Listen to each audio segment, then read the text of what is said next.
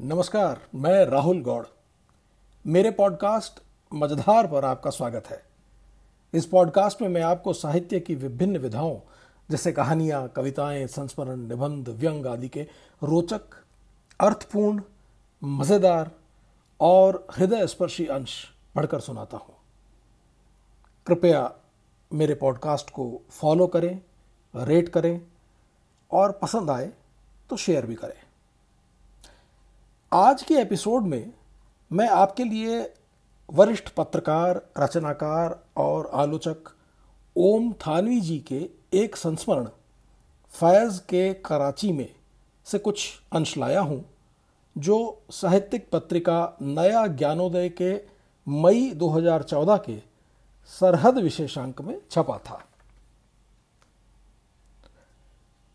मैं वाचन प्रारंभ करूँ, इससे पहले ये बताऊँ कि थानवी जी का मेरे लिए सबसे पहला और बड़ा परिचय यह है कि वे करीब तीन दशकों तक, उन्नीस सौ नवासी से 2015 तक, एक महत्वपूर्ण, निष्पक्ष और निर्भीक हिंदी अखबार जनसत्ता के संपादक रहे। इस दौरान अन्य हिंदी अखबारों के बरक्स जनसत्ता न केवल अपनी धारदार रिपोर्टिंग्स के लिए, बल्कि अपने साहित्यिक कलेवर के लिए भी जाना जाता रहा। बाद में जब यह भी ज्ञात हुआ कि थानवी जी का बीकानेर से बड़ा गहरा संबंध है, जो कि सौभाग्य से मेरा भी गृह नगर है तो लगा कि परिचय व्यक्तिगत हो चला है। थानवी जी के संस्मरण का जो अंश मैं आपके लिए लाया हूँ, उसके केंद्र में भी बीकानेर ही है। इस संस्मरण में उन्होंने बीकानेर के मोहता सेठों द्वारा कराची में बनवाए गए मोहता पैलेस नाम की इमारत की अपनी यात्रा के बारे में लिखा है। और साथ ही कराची के बारे में भी बहुत कुछ रोचक जानकारियाँ दी हैं। विभाजन पूर्व के राजस्थानियों में कराची शायद मानसिक रूप से बहुत दूर नहीं था। मेरे अपने दादा दादी की बातों में मैंने ये ज़िक्र सुना है कि फला चीज़ कराची से मंगवाई गई थी। आज के समय में जब पाकिस्तान का ज़िक्र तेवर और आस्तीन चढ़ाए बिना होना असंभव सा लगता है ऐसे समय में इस संस्मरण को पढ़ना अतीत की एक गुम गली में से धीरे से गुजरने जैसा है।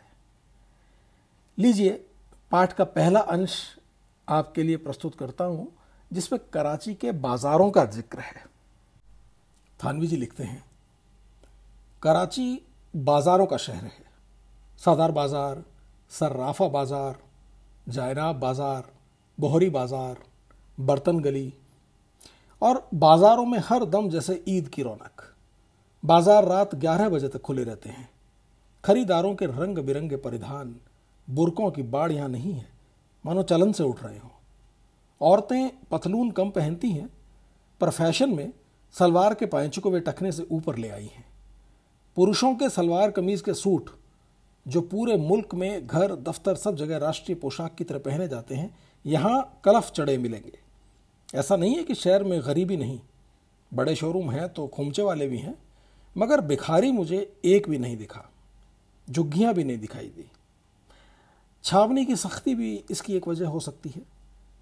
शहर की बसों पर इंच दर इंच भड़कीली पच्चीकारी है। आगे ये कलाकारी आपको पेशावर तक मिलेगी, लेकिन ट्रकों पर। सदर में कई दुकानें भारत के शहरों के नाम पर हैं। जैसे हमारे यहाँ कराची बेकरी, लाहौरिया दी हट्टी या पिंडी क्लॉथ हाउस है, यहाँ Delhi sweets house Ambala sweets या दिल्ली कबाब हाउस है। दिल्ली स्वीट्स की सीढ़ियाँ चढ़कर हमने कराची का हलवा मांगा। हालाँकि उसे चबाना एक कभी ख़त्म न होने वाली मशक्क़त लगता है। सदर में कभी एक कॉफ़ी हाउस भी आबाद था, लेकिन जैसे हमारे यहाँ उनके दिन लदे, यहाँ भी वे तरक्की की भेंट चढ़ गए हैं।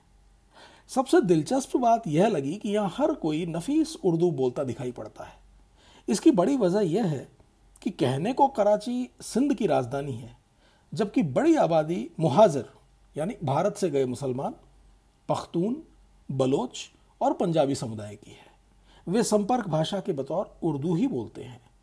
1971 में उर्दू के मुद्दे पर पूर्वी पाकिस्तान बांग्लादेश बन गया तो सिंध में अलग जोश चढ़ा।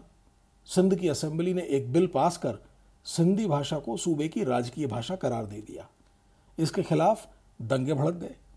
पाकिस्तान कम्युनिस्ट पार्टी के महासचिव इमदाद काजी बताते हैं कि जंग अखबार में रोज काले हाशिए में एक तर्जिया नारा छपता था, जो बहुत मशहूर हुआ। उर्दू का जनाजा है, जरा धूम से निकले। सरकार ने बाद में सिंध असेंबली का वह कानून रद्द कर दिया। मगर कराची से बाहर निकलते ही आपको सिंधी जुबानी सुनाई पड़ेगी, काजी बोले। वे खुद लाड़कना के हैं। उनकी उर्दू में सिंधी की लोच और सुगंध है। ये पहला अंश। अब दूसरा अंश मैं आपके लिए पढ़ रहा हूँ, जिसमें मोहता पैलेस के बारे में ज़िक्र है। लीजिए सुनिए। मोहता पैलेस कराची के रईसाना क्लिफ्टन इलाके में है। क्लिफ्टन यहाँ सफ़ेद बालू वाले समंदर के लिए जाना जाता है। हमारे वहाँ आतंक के सरगना दाऊद इब्राहिम की पनाहगाह के रूप में। बहरहाल, मोहता, जिसे यहाँ मोहट्टा बोलते हैं, पैलेस के सामने पहुँचते ही लगा जैसे कराची में नहीं बीकानेर में आ पहुँचे हैं। थार के रेगिस्तान का सरहदी शहर बीकानेर, जहाँ मैं पला बढ़ा, कराची से कोसों दूर है। दोनों की कोई तुलना भी नहीं। बीकानेर राजस्थान का छोटा सा शहर है, कराची महानगर है। बीकानेर में बस रेत का समंदर है। अरब की खाड़ी से कोसों दूर। लेकिन मोहता पैलेस की देहरी पर कदम रखने से पहले सिर्फ़ परकोटे को देख मुझे बीकानेर के लालगढ़ महल का ख्याल आया। वही काम, वही छज्जे, झरोखे, मेहराबे और कंगूरे, वही दरवाजे और खिड़कियाँ, और तो और लाल बलुआ पत्थर भी वही। इस पहेली को खोलूं, उससे पहले जान लें कि यह इमारत कराची की ही नहीं पाकिस्तान की सबसे शानदार जगहों में एक है। इसलिए भी कि मोहम्मद अली जिन्ना का नाम इससे जुड़ा है। जिन्ना की राजनीति में कदम ब कदम साथ चलने वाली उनकी बहन फातिमा जिन्ना अपने आखिरी वर्षों में इसी हवेली में रहती थी। इसलिए इसे खस्र ए फातिमा फातिमा का महल भी कहा जाने लगा। 1965 में जब उन्होंने फ़ील्ड मार्शल अयूब खां के खिलाफ गवर्नर जनरल का चुनाव लड़ा तो एक बार की मोहता पैलेस जैसे पूरे मुल्क की राजनीति का केंद्र हो गया। लेकिन पाकिस्तान बनवाने में सीधी भूमिका निभाने वाली फातिमा जिन्ना, जिन्हें मुल्क ने मादरे मिल्लत, यानी राष्ट्रवाता का खिताब दिया था, चुनाव हार गई। इसके बाद उनका सार्वजनिक जीवन कमोबेश खत्म हो गया और वे कस्त्र से बाहर भी कम निकलने लगी। फातिमा का इंतकाल मोहता पैलेस में हुआ। यहाँ से उनका जो जनाजा उठा, कहते हैं कराची में उसके बाद उतना बड़ा जनाजा नहीं देखा गया। फातिमा के बाद जिन्ना की दूसरी बहन शीरीन बाई यहाँ रही। उनके बाद ये महल उजाड़ में तब्दील हो गया। इतने विशाल भवन को कौन संभाले और जिन्ना के घर में जाकर कौन रहे? जब बेनज़ीर भुट्टो वज़ीर आज़म थीं, सिंध सूबे की हुकूमत ने उनसे गुजारिश की कि जिन्ना के नाम पर इस इमारत को खंडहर की शक्ल अख्तियार करने से बचाया जाए। बेनज़ीर ने सात करोड़ रुपए खजाने से संस्कृति महकमे को जारी किए छः करोड़ दस लाख रुपए देकर महकमे ने पहले मोहता पैलेस को जिन्ना के वंशजों से खरीदा और बची रकम उसके जीर्णोद्धार पर खर्च की। चार साल बाद, सितंबर 1999 में, मोहता पैलेस एक अजायब घर के रूप में आवाम के लिए खोल दिया गया। इस दास्तान से कायद आज़म जिन्ना के व्यक्तित्व और चरित्र का एक दिलचस्प पहलू खुलने वाला है। अगर आप जानना चाहें कि मोहता पैलेस वास्तव में किसका घर था और कैसे वह जिन्ना के परिजनों की संपत्ति हो गया। इसके लिए एक बार फिर बीकानेर की तरफ़ देखें। एक मोहता भवन वहाँ भी है। यह बीकानेर की शानदार इमारतों में ज़रूर है, मगर एक इमारत भर नहीं है। भुजिया रसगुल्ले वाली ख्याति के बावजूद, अगर बीकानेर को राजस्थान की सांस्कृतिक राजधानी कहा जाता है तो उसके यह दर्जा अर्जित करने में मोहता भवन की बड़ी भूमिका रही है।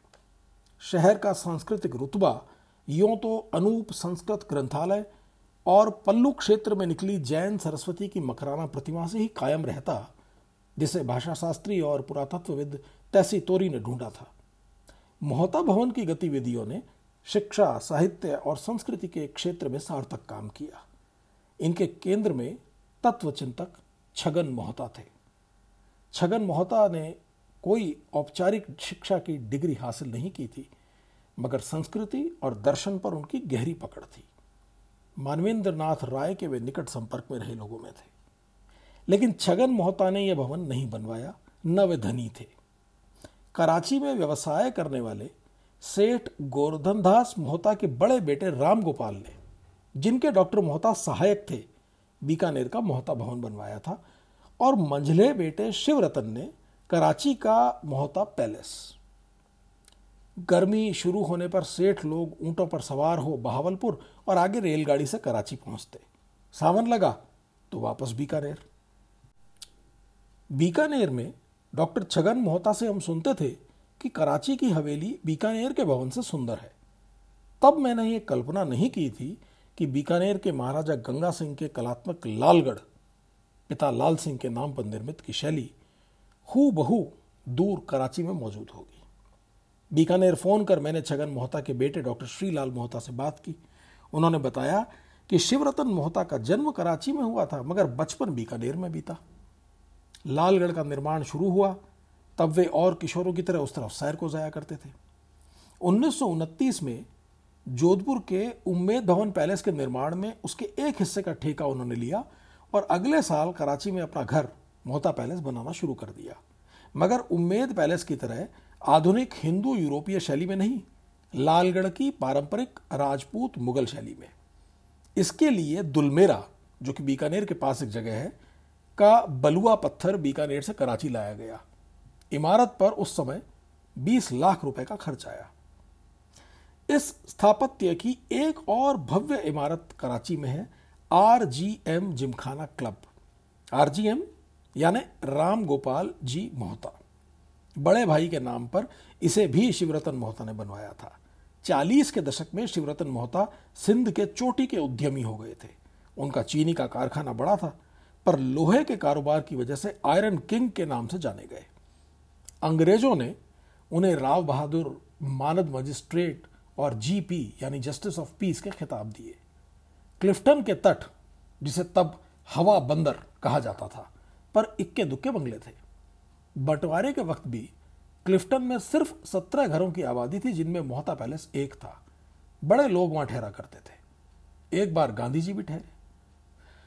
बंटवारा होते ना होते नए मुल्क की राजधानी बन रहे कराची के प्रशासन ने कई फौरी काम किए। उनमें चर्चित रहा मोहता पैलेस का अधिग्रहण। दिलचस्प बात यह है कि लाखों लाख दूसरे हिंदुओं की तरह सेठ शिवरतन मोहता कराची में रहने के ख्वाहिशमंद थे। यह 14 अगस्त उन्नीस सौ सैंतालीस की शाम, कराची में कायद आज़म की ताजपोशी के मौके पर आयोजित समारोह में घटित वाक्य के हवाले से साफ़ हो जाता है। इसका ज़िक्र मुझे सिंध के पहले प्रशासक और जिन्ना के करीबी अफसर रहे सैयद हाशिम रजा के संस्मरणों में मिला, जिसके कुछ अंश उन्नीस सौ तिरासी में डॉन अखबार में छपे थे। फातिमा जिन्ना हमेशा की तरह वहाँ भी भाई का साया थी। हाशिम रजा वाक्य के वक्त जिना की बगल में खड़े थे। रजा के अपने शब्दों में, राव बहादुर शिवरतन मोहता कराची के बेहद समृद्ध व्यवसायियों में थे। उनकी कराची में कई इमारतें थी और वे खुद क्लिफ्टन के अपने घर में रहते थे, जिसका नाम उन्होंने मोहता पैलेस रखा था। यह इमारत हमारे विदेश मंत्रालय के लिए अधिग्रहित कर ली गई। अल्पसंख्यक समुदायों के मुज्ज नुमाइंदे गवर्नर जनरल हाउस में आयोजित स्वागत समारोह में आमंत्रित किए गए थे। शिवरतन मोहता कायद जिन्ना के पास आए और उन्हें गवर्नर जनरल बनने की मुबारकबाद पेश की। कायद ने उनसे हाथ मिलाया। मोहता ने, जिन्होंने अपने घर के अधिग्रहण पर एतराज़ किया था, सोचा कि यह अच्छा मौका होगा कि कायद से अधिग्रहण मुक्ति करने की गुजारिश की जाए। मैं कायद के नज़दीक खड़ा था। उन्होंने मुझसे अधिग्रहण की वजह पूछी। मैंने बताया कि हमने वही कर अधिग्रहित किए हैं जिनके मालिकों के पास एक से ज़्यादा इमारतें हैं। शिवरतन मोहता ने कहा कि मोहता पैलेस उन्हें सबसे अज़ीज़ है।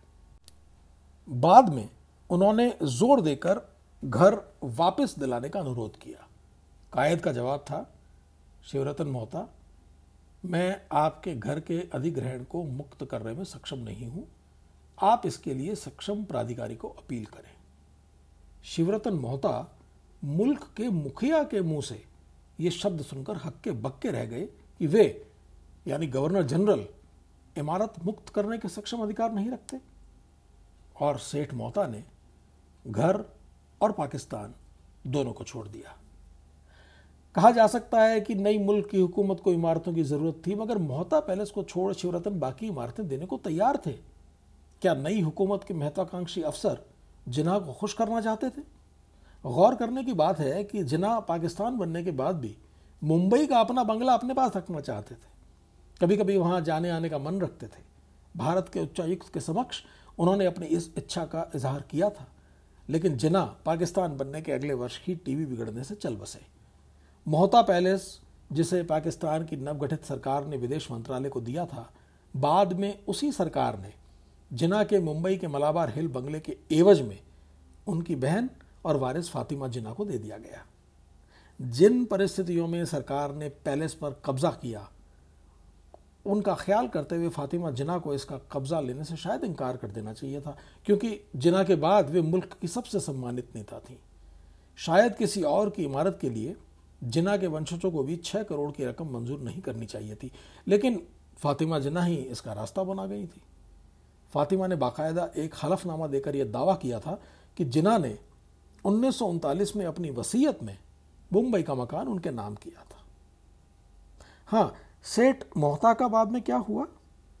सेठ मोहता बाद में भारत चले आए। मुंबई में डेरा डाला, काम धंधे बढ़ाए। सरकार में उनकी पैठ रही। उन्नीस सौ सत्तावन में उनके बड़े भाई राम गोपाल मोहता पचहत्तर वर्ष के हुए तो उपराष्ट्रपति डॉक्टर राधाकृष्णन बीकानेर आए।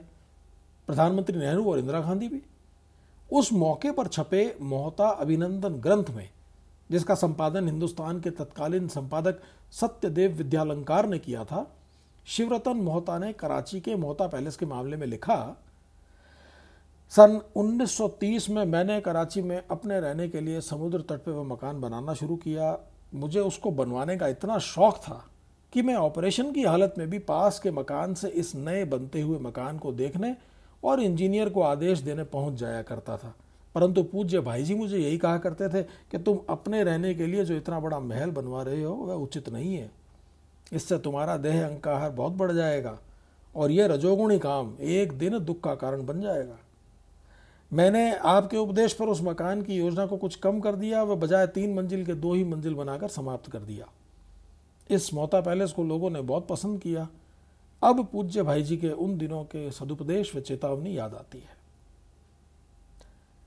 मोहता पैलेस का विशाल बाग और दालान पार कर मैं भीतर दाखिल हुआ। तो ध्यान वहाँ इमारत की वास्तुकला से हटकर जना की शख्सियत को समझने की उधेड़ बुन में भटक जाता था। सामने एक प्रदर्शनी में जना की बहुत बड़ी तस्वीर थी, लेकिन सेठ मोहता का नाम तक कहीं अंकित न था। बाई तरफ़ एक विशाल प्रदर्शनी में जिना के जीवन की झांकी थी। कोई 200 तस्वीरें होंगी।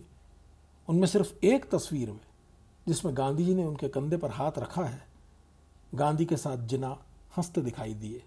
बाकी कोई दूसरी तस्वीर नहीं थी, जिसमें उनके खूबसूरत होठों की कोर पर मुस्कान भूले भटके भी कौनती हो। क्या मैं उद्गिन हो गया? या यह मेरा दुराग्रह? है मुझे जिना से क्या? लेकिन खींच ने आ घेरा क्योंकि मसला शायद नैतिकता का था। राष्ट्र बन जाने के बाद, कायदे आज़म के नाते ही नहीं, मुल्क के रहनुमा बन जाने के बाद भी दो चेहरे क्यों? यह एपिसोड यहीं समाप्त होता है। बहुत धन्यवाद थानवी साहब का कि उन्होंने इस अंश के वाचन की मुझे सहर्ष आज्ञा दी। आशा है आपको भी यह पसंद आया होगा। आपके फीडबैक मुझे आप मेरे email Rahul G god at G mail dot com पर भेज सकते हैं।